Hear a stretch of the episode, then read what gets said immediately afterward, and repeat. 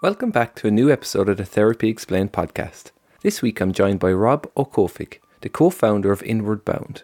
Inward Bound offers psilocybin retreat programs in the Netherlands, with pre-screening and integration processing supported by their team of facilitators. As part of our talk, Rob explains what psilocybin is and the recent resurgence in its use therapeutically, particularly in light of growing research supporting its benefits. Rob speaks about how safe it is as a substance, but also the risks that do come with it, as well as who it may not be recommended for. Although different for everyone, Rob gives an overview of what a typical experience is like and how to best prepare for it.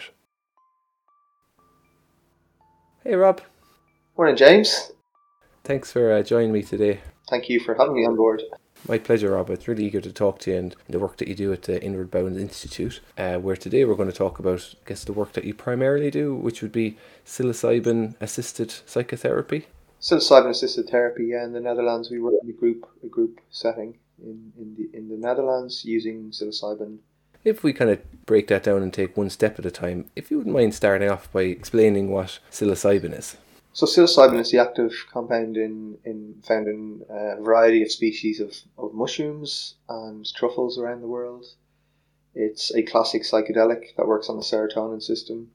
It's been used, psychedelic is a term meaning mind manifesting, or in the past it was called hallucinogen, though that word is no longer used too much. There's a long history in indigenous societies, including the Mazatecs of Mexico and probably elsewhere, of using psilocybin for some form of, in their indigenous traditions. And in the past 3 or 4 decades, there's been a huge resurgence, particularly since probably 2015. There's been a massive resurgence in the therapeutic potential of psilocybin.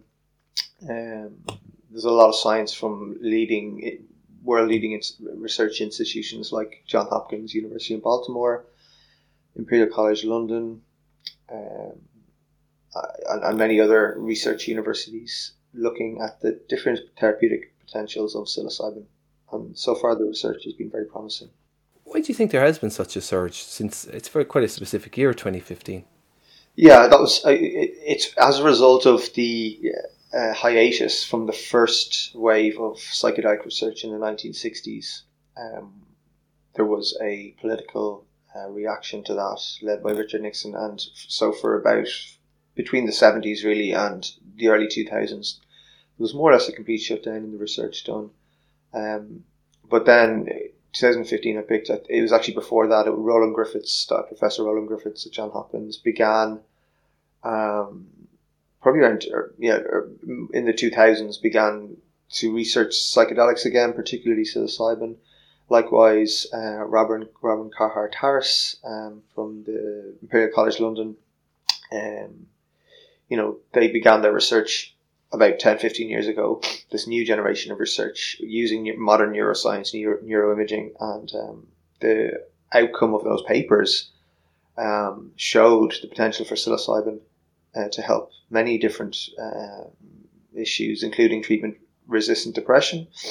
And as a result of that, there's been more or less an explosion of research, scientific research, into the therapeutic potential of psilocybin. There's 2 questions that are coming out. I wonder why psilocybin? Why was that chosen? And how does it enhance the practice of therapy? Well, good question. I suppose the first wave of psychedelic research in the 1960s was primarily based on LSD, and there was a lot of research and it showed great potential for LSD, the therapeutic potential of LSD. I think the main reason that psilocybin has become more popular is primarily down to ease of use. Generally speaking, a psilocybin trip will last 4 to 8 hours maximum, where an LSD trip might last up to 16. So simply from the perspective of difficulty of use from a therapeutic perspective, I think that's one of the main reasons psilocybin has been chosen, but also down to the specific effects of psilocybin, I would say. And as far as I'm aware, there's a famous study done by Professor Nutt, probably about, maybe 20 years ago now, that yeah. I think psilocybin, I'm not sure was it psilocybin or magic mushrooms that he had down as, but it was considered the safest of all the drugs that were done in the study, which included like alcohol, tobacco, heroin, like all the range of kind of common drugs. So it's milder and presumably quite safer as well. Yes, generally speaking, physiologically, psilocybin is extremely safe. There's very few neurotoxic effects. There are some contraindications, but not too many. And there are some people who shouldn't work with psilocybin, which maybe we can talk about later. But generally speaking, psilocybin has shown a very good safety profile. And yeah, Professor David Nutt did publish that study. It showed psilocybin to be extremely safe in comparison to most other drugs. This might be a tricky question to answer, but do you know how it seems to help or enhance therapy? Yeah, so the classic psychedelics all have a similar mechanism of action. They work in the serotonin system. They're agonists which cause activity in serotonin receptors. Most notably, they reset the default mode network. This is according to research done by Dr. Carhart-Harris at Imperial. So the default mode network is responsible for our sense of ego, our self, our thoughts. And in those neuroimaging studies at Imperial, it consistently showed that psychedelics can significantly reduce default mode network activity, as does other activities such as meditation and yoga. But this correlates with the sense of ego dissolution. And according to the research, this resetting of the default mode network could be linked to the antidepressant effect of psilocybin. There's other effects as well, if you want me to go into them. But yeah, no, please do. So some of the studies show that long-term effects of psilocybin can include changes in personality, behavior, to depression. It can increase to a change in people's perception towards spirituality. It can have an effect on anxiety, well-being. And it can have some impact perhaps on addictive tendencies as well. There is some debate about what actually occurs, those changes, but one of the schools of thought is that high-dose psilocybin can lead to a mystical experience, as in a sense of ego dissolution. And that it is this mystical type experience that actually has potential, has a very strong therapeutic potential.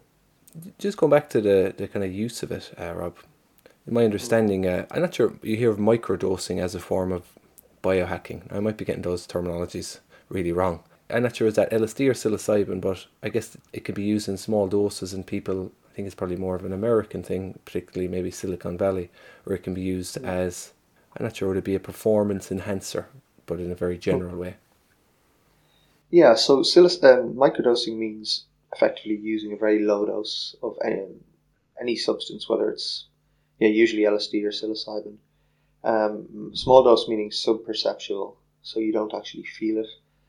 And it can have, there's some debate on the research on this, as to how effective it is. But anecdotally, it's certainly very popular, and many people are using it now. There's different protocols like the Stamets Protocol, and the basic idea is that it enhances your functioning as a human being. We don't really work with microdosing. There's different ways of working with psilocybin. There's microdosing, there's this psycholytic school of thought, which was based on the original work of Dr. Stan Grof, which was a low to medium dose of psilocybin in a psychotherapeutic setting. In other words, there would be a therapy session, one-to-one therapy session, while the client was on psilocybin, actually LSD in the original research. And this research proved incredibly promising, and it showed some great potential, but for the most part, that type of therapy with psilocybin is not being used, primarily due to the cost and challenges of holding space for a person for that number of hours and running multiple sessions, because that was what the model was based on. And the third way of working then is the what's called the psychedelic therapy, in terms of Grof's later work, where it's done with higher doses in a group. And that's more or less how we work. Maybe if we could speak a little bit more about that, about the type of interventions you do at the Inward Bound Institute. Can you expand on that for me? Yeah, so our model is based primarily on the work of Dr. Stan Grof, who was one of the leading pioneers in this field. He did, back in the 50s and 60s, he did 4,000 LSD psychedelic therapy sessions with clients, which he meticulously recorded. And he developed his methodology over time, based also on breath work. He developed holotropic breath work as a practice, using the breath to access the same altered states of consciousness as psychedelics. And the way of working is usually in a group, on the method is people using mindfulness and music to go inwards during the psychedelic experience. So the idea is, instead of focusing outwards on the outward world, it's switching off the senses and allowing the space for someone to really go into themselves with through the process of psilocybin, which is incredibly powerful. And usually that journey lasts between 4 to 7 hours. Music and setting and intention are a very important part of this work. So that means, mindset. So we screen our participants very carefully. The setting as the environment is really, really important. And then dosage is also very important. So getting those three things correct is probably what leads to the most therapeutic outcomes. I wonder if we could go through each of those in a little bit more detail, Rob, about the importance of them, the screening, the setting and the dosage. Why is it so important to screen in advance? Yeah, so we never say to anyone, that this is for everyone. This type of, psilocybin is for everyone. It's not. There's certain people who shouldn't work with psychedelics. They would be, generally speaking, people with poor ego defenses, like a poor lack of awareness of self. So someone lack of defined self. So someone with a history, either personally or in the family, of psychosis shouldn't work with psychedelics. People with a history of schizophrenia, probably bipolar, personality disorders, and yeah, at Inward Bound, we don't work with people with severe depression, not because it won't help them, but probably because they need more holding, they need more medical environments. It's very intense to work with people in that way. So it's not that it wouldn't be beneficial for them, it's that it's more than we feel like we want to be able to hold at this time. So we refer them to a medical clinical setting. I don't want to kind of focus on the risks that come in it, because as you said, it is a very safe thing, and I'm sure a lot of work has been done to kind of break the stigma around it. But I would be intrigued to know the risk if someone has a personality disorder, schizophrenia, bipolar, and they were to take psilocybin. I think it is really important to talk about the risks in any, and we work very hard at mitigating risks or minimizing risks. So it's good to talk about them. With any psychedelic, there is a risk, and the risk is of someone having a psychotic episode, and or particularly in people with a family history of psychosis, that would be the main risk, or having hallucinogen perceptual disorder, where they continue the psychedelic experience after, though research shows that to be extremely rare. So, for example, a 2015 meta-analysis by a team from Johns Hopkins showed classic psychedelics to be surprisingly safe, and I'll just run you through the data here. So the study analysed 191,000 people between 2008 and 2012 during the annual National Survey on Drug Use and Health. More than 13%, so 27,000 people, had used classic psychedelics at some point in their life. And the survey shows that the respondents who had used a classic psychedelic were 19% less likely to have been in psychological distress during the previous month, 14% less likely to have suicidal thoughts over the last year, and 29% less likely to have made plans for suicide. So it just shows you that there is a risk, and the risk needs to be mitigated. We don't work with vulnerable people, and by that I mean we don't work with people who are desperate for, who are emotionally unstable, who are actively battling addiction. Because we wouldn't be able to help them possibly, but because we feel to work with that level of intensity can be very difficult for us, first of all. And we feel that, we refer them to some of the clinical trials which are specifically dealing with those issues. So you might work with more milder to moderate problems, whereas these more severe ones just need a more intensive intervention. Exactly. A different form in the same way that you might with sex psychotherapy, you might sometimes refer to people that, you don't feel comfortable holding. We do the same. We're very careful who we take. We screen carefully. Yeah, and we also, this is an important point as well, we also work with people who don't have any mental health diagnoses or mental health issues, and a lot of our clients are the walking wounded, shall we say, the average person, the normal person who may have some childhood issues, who has some things they like to work with. And most of our clients would fit in that category. So they're using psilocybin more for growth, self-growth, self-exploration, rather than, a medical issue or anything like that. We don't work in that way. They might be the demographic that benefit the most from it, which is similar with a lot of type of therapies, that kind of milder to moderate, you can get a lot more out of them. Thinking about the setting, can you expand on why that is so important? Yeah, so Dr. Stan Grof, the pioneer of this work, just said that psychedelics were non-specific amplifiers of the psyche or subconscious. So that means whatever the person has going on in their psyche, in their subconscious, will be amplified during the psychedelic experience.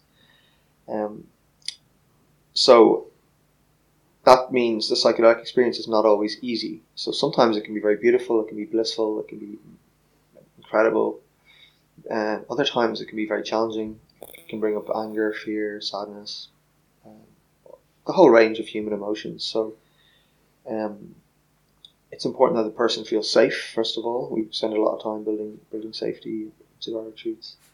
And the environment obviously plays a big role in that. So we are very careful with how we build our environment, our setting. We have a lot of experience now and a lot of amazing facilitators who are very trained in this area, and it does make a huge difference, Including music. Like, music is a very large part of the psychedelic experience. So we create and curate certain playlists and certain music to influence and help people, depending on what they're dealing with, to influence the outcome or help influence the outcome. And then finally, dosage. I guess just to be specific about the dosage, is it truffles? Is it mushrooms? Is it in a pill form? How is it delivered? In the Netherlands, we work with psilocybin truffles because that's what's legal.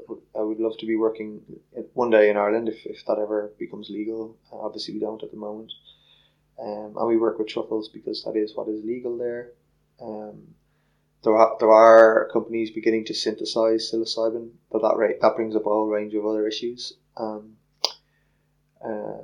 And generally speaking, we work with medium to high doses of psilocybin, so that depends on the client, on the body weight of the client, and many other factors.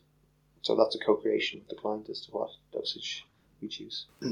How do you predict the potency of a truffle? Because it's organic rather than something that's made in a lab where it's very controlled. Is it a fairly reliable prediction? We have found that, generally speaking, the dosage has been very reliable. We have some very good suppliers and sources, and some of them base their growing on cloning, so you're guaranteed a more or less stable genetic population. And so far, we've never had really any problems with that. Yeah, the dosage has been pretty consistent. Just going back to the interventions that you do, so is there any kind of therapeutic intervention on behalf of, let's say, those that facilitate the groups, or is it more kind of like you're holding the space, setting it up, and the combination of the person and the psilocybin does the work? Well, so we use a whole variety of therapeutic tools at this stage. Generally speaking, during the psychedelic experience, It's the person's own journey. Now, we do have certain interventions that we use.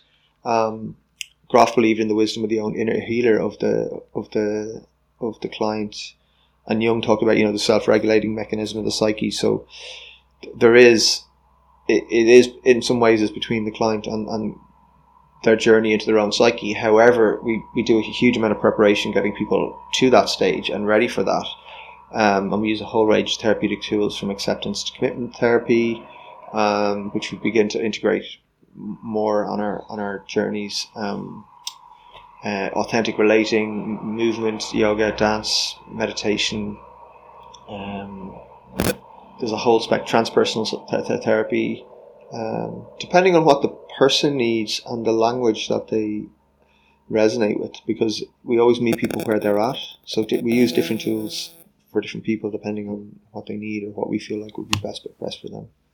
I'm sure that each person's experience is very specific to them, but I'm wondering if you could extract typically what an experience for someone is like, if there's some form of rhyme or reason to it? Yeah, that's a hard question to answer because it is very different. If you're not familiar with the psychedelic experience, it lasts about 4 to 6 hours. It can be quite intense, certainly in the first 2 hours. It usually peaks after about 2 to 3 hours, and then it becomes gentler. It begins usually with a form of ego dissolution. People typically start seeing patterns or fractals. And usually the work we do is very physical. So psilocybin actually allows people to feel what's going on in their bodies deeper. It allows them to unlock their psyche. So, for example, it can allow people to feel very deeply things that they haven't been able to feel for a very long time. So for that reason, it's very helpful for trauma. It can help people re-experience somatically in a held space and to process perhaps things that were very difficult for them to process in the moment. So we do a lot of inner child work. People frequently go and have an experience of their inner child, which of course is very common in psychotherapy. But in the psilocybin setting, it's more visceral. It's more they actually go and feel and experience that child. So ideally when that happens, they come to a place of self-love. So psilocybin can really help with redeveloping self-love. So it's definitely a journey, and there's many other potential outcomes as well. There's a whole map of consciousness that Jung and Grof and these pioneers came up with, and we found people can really go to these places. Like for example, Grof talked a lot about pre and perinatal psychology, so the birth trauma, and the BPM 1 and BPM 2. We witnessed that so often. People have rebirthing experiences on our retreats. So where they feel like they're re-experiencing their birth. Yeah, it's very common. Could you explain, because I've got a couple of questions to come with that, but just what ego, is it ego dissolution? Yeah, so ego dissolution means that it's I suppose it's a form of mystical experience, or it's when the ego dissolves into a sense of something greater than self. So as in, it's an oceanic feeling. It's a feeling when connected to absolutely everything in the universe. And you could say it's a spiritual or mystical experience for some people, but we don't impose that terminology, on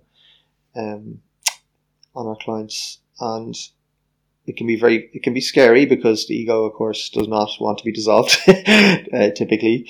But when people have that type of oceanic ego dissolution, it tends to be an experience, a peak life experience, as in something that they will never forget, and in many cases changes their whole view on life.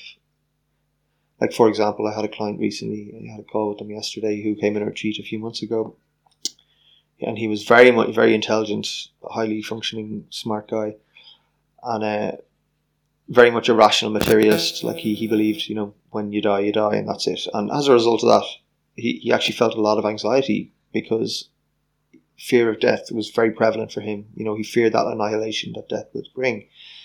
Now, on our psychedelic experience, our psilocybin experience, he had this ego dissolution, this sense of something greater, this sense of connection. And, we're always very careful not to impose our beliefs on any client, but he came to the conclusion that, well, maybe there is something beyond this, this body, this self. And he was currently processing the worldview change, the pretty radical worldview change that this was bringing up in him, in a beneficial way. He was beginning to feel less fear of death, less fear of annihilation, and that that we are connected to a greater. Mythical experience and being drawn to mythical experiences is something that's extremely interesting, I find at least, and it seems to be kind of part of the world. I mean, there's probably part reason why we've had religions for so long, and even people who might be anti-religious, like someone who's maybe very materialist, very rational based, they might still have these experiences, which is so interesting. It's like, well, maybe there is something out there.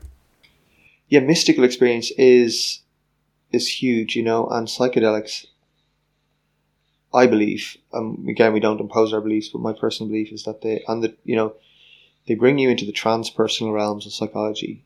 So typically, most models of the psyche from Freud onwards were based on the personal subconscious, and that our personal biography is our life story, is our therapeutic journey.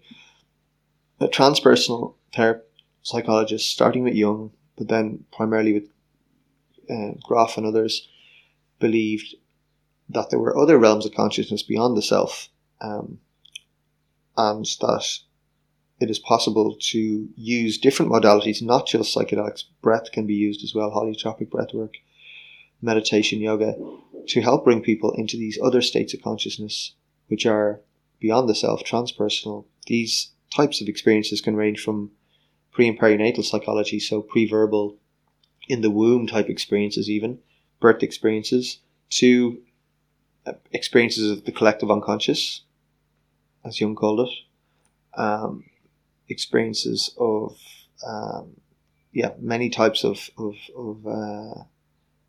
spiritual experiences beyond the self, basically, and psychedelics in particularly can work in those realms. With that in mind, Rob, people can have skewed expectations of therapy, plain old-fashioned therapy, and never mind something that has the potential to have such a high ceiling. I'm wondering if some of your clients that hold an expectation of having a transformational experience, when maybe change is a bit subtler than that. Yeah, and that's a really good question. And these are things that can happen and are frequently recorded in the scientific literature. So they're, and I've experienced them myself. So and our clients have experienced them. So they happen, but they don't happen for everyone. And we're very careful with this. This is very powerful work. So we're very careful first to screen people, but also to let people know we can't predict the outcome of the psychedelic journey.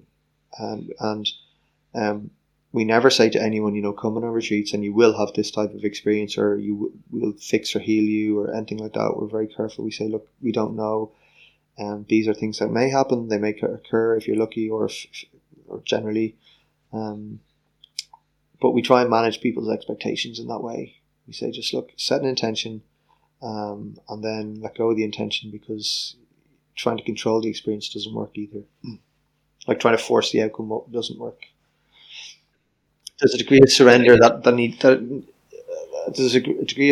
and also of purification that needs to occur to have those type of experiences.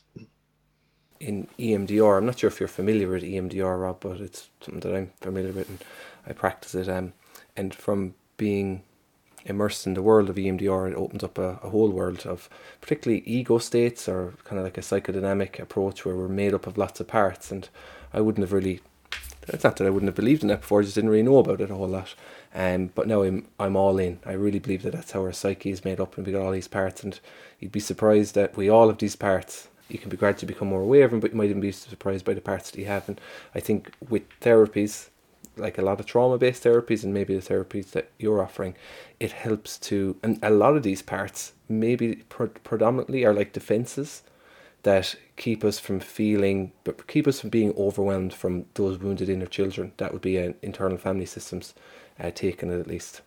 And that you can set an intention going into something, but you don't know where it's going to go. It's like in EMDR, you trust the process, and it's like your brain or your body or whatever it is knows what it needs to do. And like bizarre stuff can come up, but it'll make sense. You're like, gosh, yeah, that really fits. And I guess it's kind of similar. It's like you're not really sure what's going to come up. It's the same, and I think in EMDR and family systems too, we're all accessing the same material, just in a slightly different way. And probably the thing about psychedelics is they can soften those ego defenses a little bit more. They don't automatically mean that people are going to let their guard down, and we trust that if people decide their defenses want to stay up and they don't want, people can stop the experience to a degree, and that's okay if they're not ready or don't want to. That's completely fine, But it's exactly the same terrain. I feel that we're working in, just in different modalities and different ways. Which I think is a helpful point to keep in mind, that you have to be prepared to let your defences down. That doesn't mean you can do that, because those defences will have a mind of their own. They're almost autonomous. They will say whether or not, but you'll have some bit of autonomy that will maybe be open to that. That for this to work, I need to kind of just let be open to it. Which again, as I said, you don't have complete control of it, but it might be something that you work towards. I'm wondering how you became involved in the world of psychedelic assisted therapy, or especially because it's not like it's booming in Ireland. I'm not sure how far away we are from it. How did you get to where you are today? Well, my own personal journey, I suppose. My background is I was an outdoor educator. I worked in mountains and rivers for many years, to my 20s. And through those times, I experienced some traumatic events, people dying close to me when I was there, on rivers and things, really traumatic situations. And I suppose my own healing journey around that led me to plant medicine. So I lived in Maui, Hawaii, about more than 10 years ago, and I began, I first experienced ayahuasca there. And that, those experiences changed my life, I would say, completely. Changed my perspective on life, my perspective on reality. I then came back to Ireland and began being guided, I suppose, back to connecting with psilocybin here, which I had experimented with as a teenager, as my own personal healing journey unfolded, I began training as a psychotherapist. I also trained as a transpersonal therapist over like a 10-year period. And I suppose I began working with different types of psychedelics. So on my own self, so primarily ayahuasca and psilocybin, though others as well, and found them incredibly transformative agents of change. So I realized how powerful these substances were in my own lived experience. And from that, I began training and began exploring the transpersonal realms, mystical realms, and eventually found myself in the Netherlands, working in this way, and we've been doing that for more or less the past 4 years now. We've had about 500 people come through our retreats, and the feedback has been incredible, We still get emails from clients 3 years after their first retreat saying that retreat changed my life. And it does for some people. It doesn't for everyone. We don't claim that. But for some people, it can really, a psychedelic experience can change people's lives. It does require work, though. It's not that you take this substance and everything changes and suddenly you're this, it's not that. It's the psychedelic experience it's offer a glimpse, I suppose, and it offers a reset. It shows potential, and then it's up to you to kind of make the changes, the integration. So integration is huge. It's probably one of the main parts of this whole process is integration. Could you expand on that, what you mean by that? Yeah, so integration means, I suppose, embodiment. So it's, okay, I've had these embodiment of the vision, embodiment of the person you want to become, behavior change, so psychedelics can show you, but then it's up to you to actually make those changes. They don't do the work for you in that way, and that's a misconception sometimes. People think, I'll do this retreat and suddenly it'll change my life. It requires a degree of change in the individual level. So we're actually we're working on our integration programs at the moment to really deepen that, and I think that's where a lot of the focus of this work is going to be going forward. Mm-hmm. So what you do post therapy to help integrate what comes up. I'm wondering how far away we are from psilocybin assisted therapy being approved for use in Ireland. Well, that's a good question. I don't have an answer for that. I know that Trinity College and Tallaght Hospital are currently doing a research trial with psilocybin for treatment resistant depression. That's been ongoing for a couple of years now. We have a good relationship with the team there.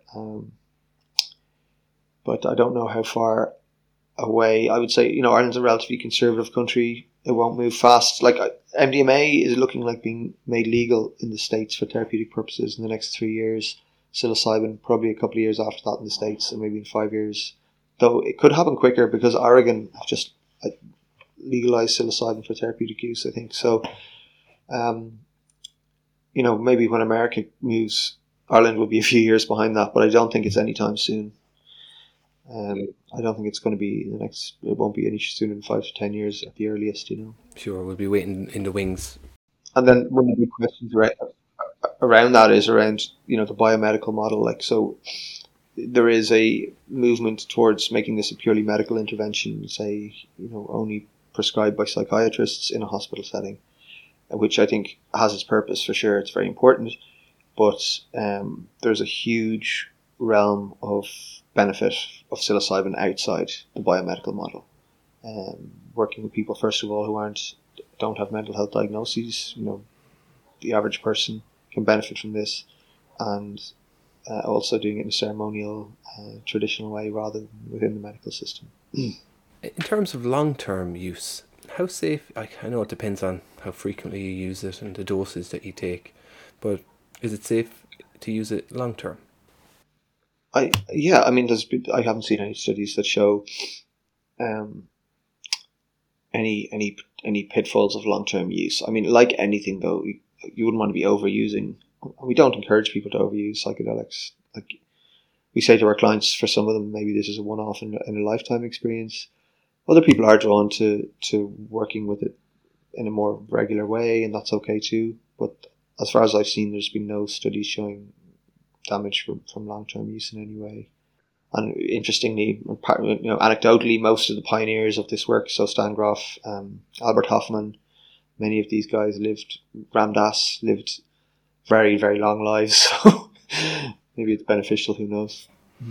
And if someone was to look to, I'm not sure what it'd be called, go to your institute, the Inward Bound Institute, on a retreat or, I'm not sure, it's a kind of single session protocol, but what kind of preparation might they do to optimize their experience, either at the time and post experience?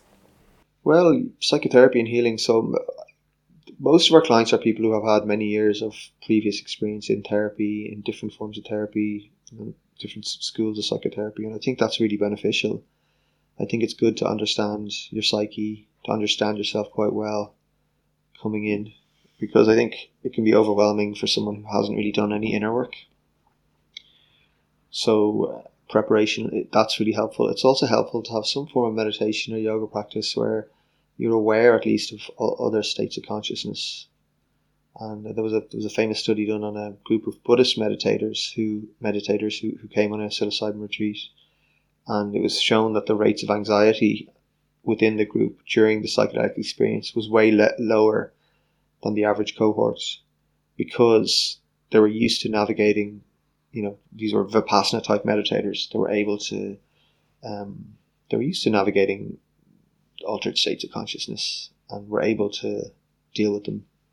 So those kind of things can be helpful. They kind of lay the foundations, having those earlier experiences. It's opened it up a little bit more, rather than someone who's coming in cold, where it might be so new to them, which is no different with EMDR. I work with some people, I work in rural Ireland, and for some people it's like they've never even considered anything like this before, where some people are very much up to speed in it, and I lean towards it being more beneficial for those people who are a little bit more aware of what it can do and how it works. Yeah, exactly. It's exactly the same. The fear can be, very strong of people who don't know, the fear of the unknown, I suppose you could say, can be strong. Would you have any kind of recommended reading materials, podcasts, YouTube channels for someone that wanted to learn more? There's so much to read in this field. The work of Stan Grof jumps out, any work by Jung in terms of collective unconscious. Would you have one book by Stan Grof, maybe as an introduction, and what might be the most digestible? Maybe Realms of the Human Unconscious. Yeah, I think that could be a really good one. Off the top of my head, the work of Terence McKenna. We have on our Inward Bound YouTube, we have some material as well. You could have a look at that. The work of Tim Ferriss, he talks a lot, he's got some great podcasts on this. Yeah, there's a renaissance. There's so much material right now coming out in this. So it'll be my third podcast episode on formerly illicit drugs assisted therapy. So MDMA, ketamine, and psilocybin. Are there any other drugs that look like they might be beneficial in the assistance of therapy? Well, there are, and they're all typically have been used by indigenous traditions for millennia, so ayahuasca in Peru, and which is a DMT based substance, peyote in Mexico, huachuma similar in Peru. So there's many substances. Iboga for addiction in Africa. Iboga is incredibly powerful. They're all incredibly powerful agents of transformation. They've been used by indigenous traditions for for millennia. They can be challenging, and there is a whole host of ethical and issues that are arising for the field. There's no doubt about that these substances have a very powerful therapeutic potential. They do raise considerations, which that's why it's really good to have these conversations, to spread awareness and to be ready to move forward as a field when and if these substances do become legal. So if psilocybin is maybe 10 years away from Ireland, these are probably 20 years away, because like I says, we become more comfortable with them. They might be, I'm not sure if it's more potent, it might be have more potential, but like most things, the more powerful it is, the risks it also has. Exactly. That's all we've got time for today, Rob. I really appreciate you sharing your time and your wisdom with us today. Thanks very much. Thank you so much. Absolute pleasure.